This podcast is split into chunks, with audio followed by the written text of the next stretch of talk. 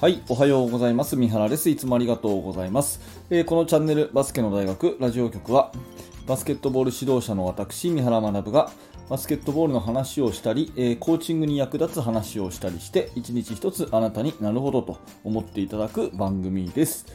え、いつも聞いていただいてありがとうございます。10月17の日曜日ですね。え、皆様いかがお過ごしでしょうか、えー、私はこのラジオを毎朝やってるんですが、大体このラジオはですね、うん、皆さんが通勤の時に聞いていただくという方がどうやら多いようで、えー、本当に嬉しい限りです。で逆に言うとですね、やっぱり土日はですね、再生の回数が下がるんですね。えー、なので今日この放送をですね、え、日曜日に聞いていただいているあなたは本当に、えー、ありがとうございますということを言いたくて、えー、そんなあなたにはですね、すぐに、もうこれ聞いたらすぐに使える、そういうですね、えー、ネタを今日は話をしたいなというふうに思います、えー、あなたの声が良くなるコツということですね。これ結論から言うとですね、小指と薬指を折り曲げて、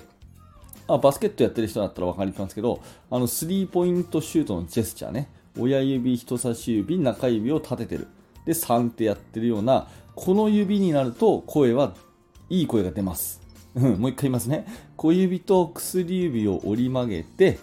3みたいにやると声がよく出ます。はい。でね、これね、えー、本当にぜひ使ってほしいんですね。例えばあなたが、えー、会社でね、何か人前でこう喋るとか、えー、学校の先生で、えー、まあ普通の授業だとあんまり緊張しないかもしれないですけど、まあ何らかね、保護者会とかそういう、まあ緊張する場面で喋るという時に声が震える時ありますよね。で、あの声が震えないようにするために、この3の手にして親指、人差し指、中指を立てる。そして薬指、小指を折り曲げるっていう風にして声を出すと本当に声があのー、震えなくなるんですよ。うん。でね、えっ、ー、と、これね、元ネタは、あの、TED っていう、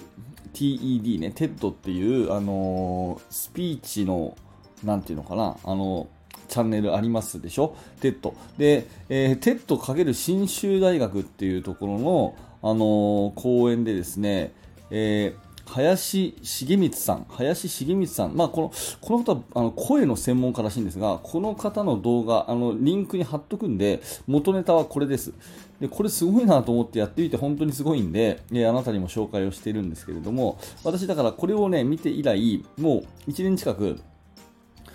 この今、ラジオを撮ってる時は、絶対にね、えー、小指と薬指折り曲げて、そして、えー、指を3本立ててですね、喋ってるんです。こうすると本当に声が良くなります。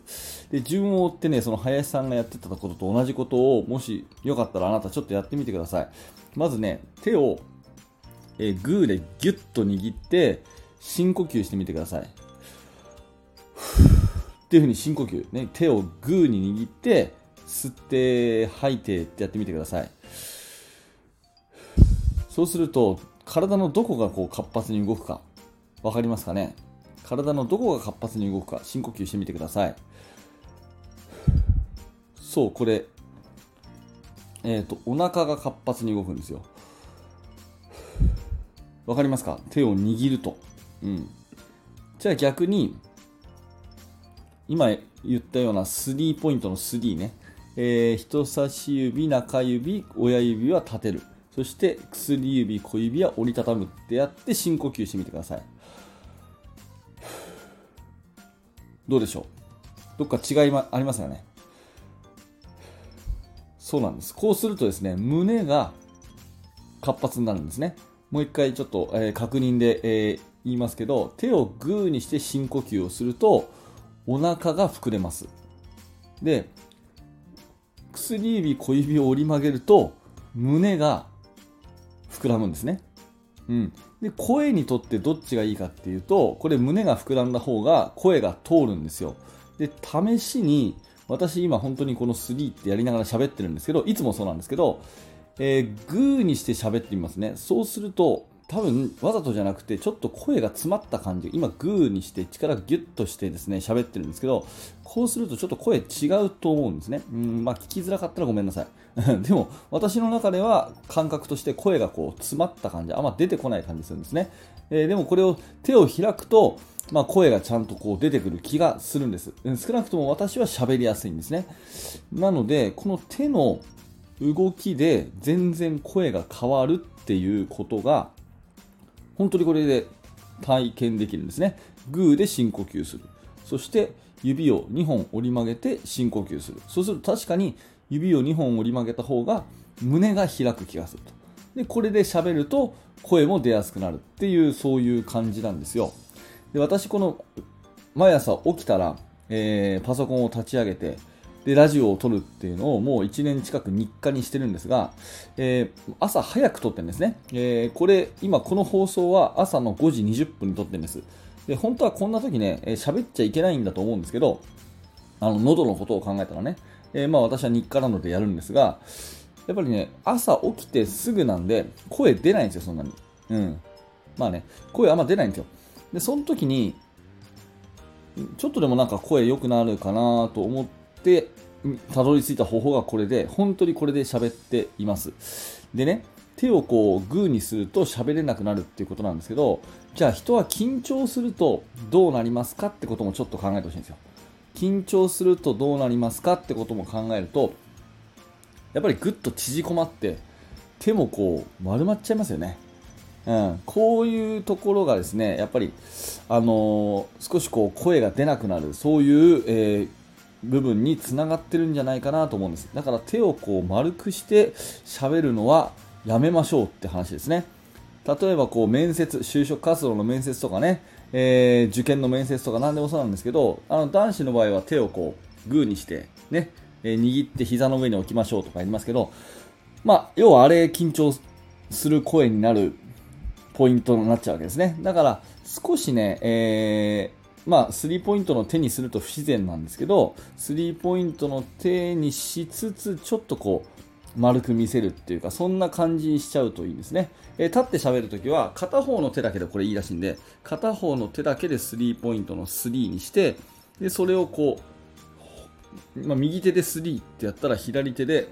こう覆い隠すようにしてですね、あのうん、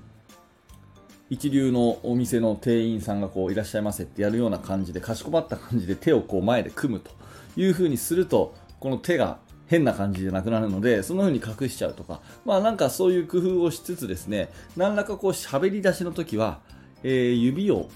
小指と薬指を折ると。いうやり方をすると、本当にこれね、これ、伝わるかなこれ。やってみていただくと本当に全然違うんで、えー、ぜひぜひ緊張する場面で喋るときは、手をスリーポイントにするっていう、これをね、ぜひやっていただきたいなと思います。あの、元ネタ、えー、林さんのテッドトークはですね、あの、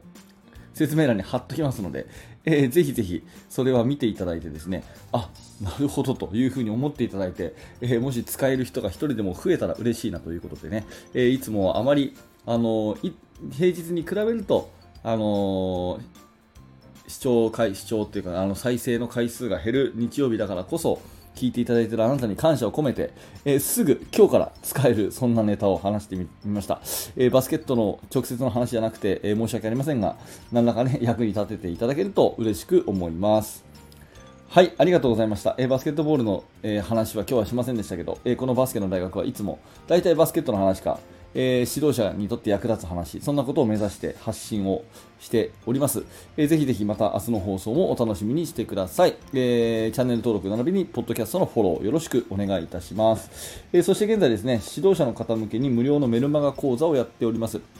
本当に毎日登録の方が、え必ず、えいらっしゃって大変感謝をしておりますが、え指導者がチーム作りについて、えーのノウハウをですね、え、私からメールでお届けします。最初の1通目で、え、特典のプレゼント動画も用意してますので、え、もしよかったらリンク、説明欄のリンクから覗いてみてください。はい、え、最後までありがとうございました。三原学でした。それではまた。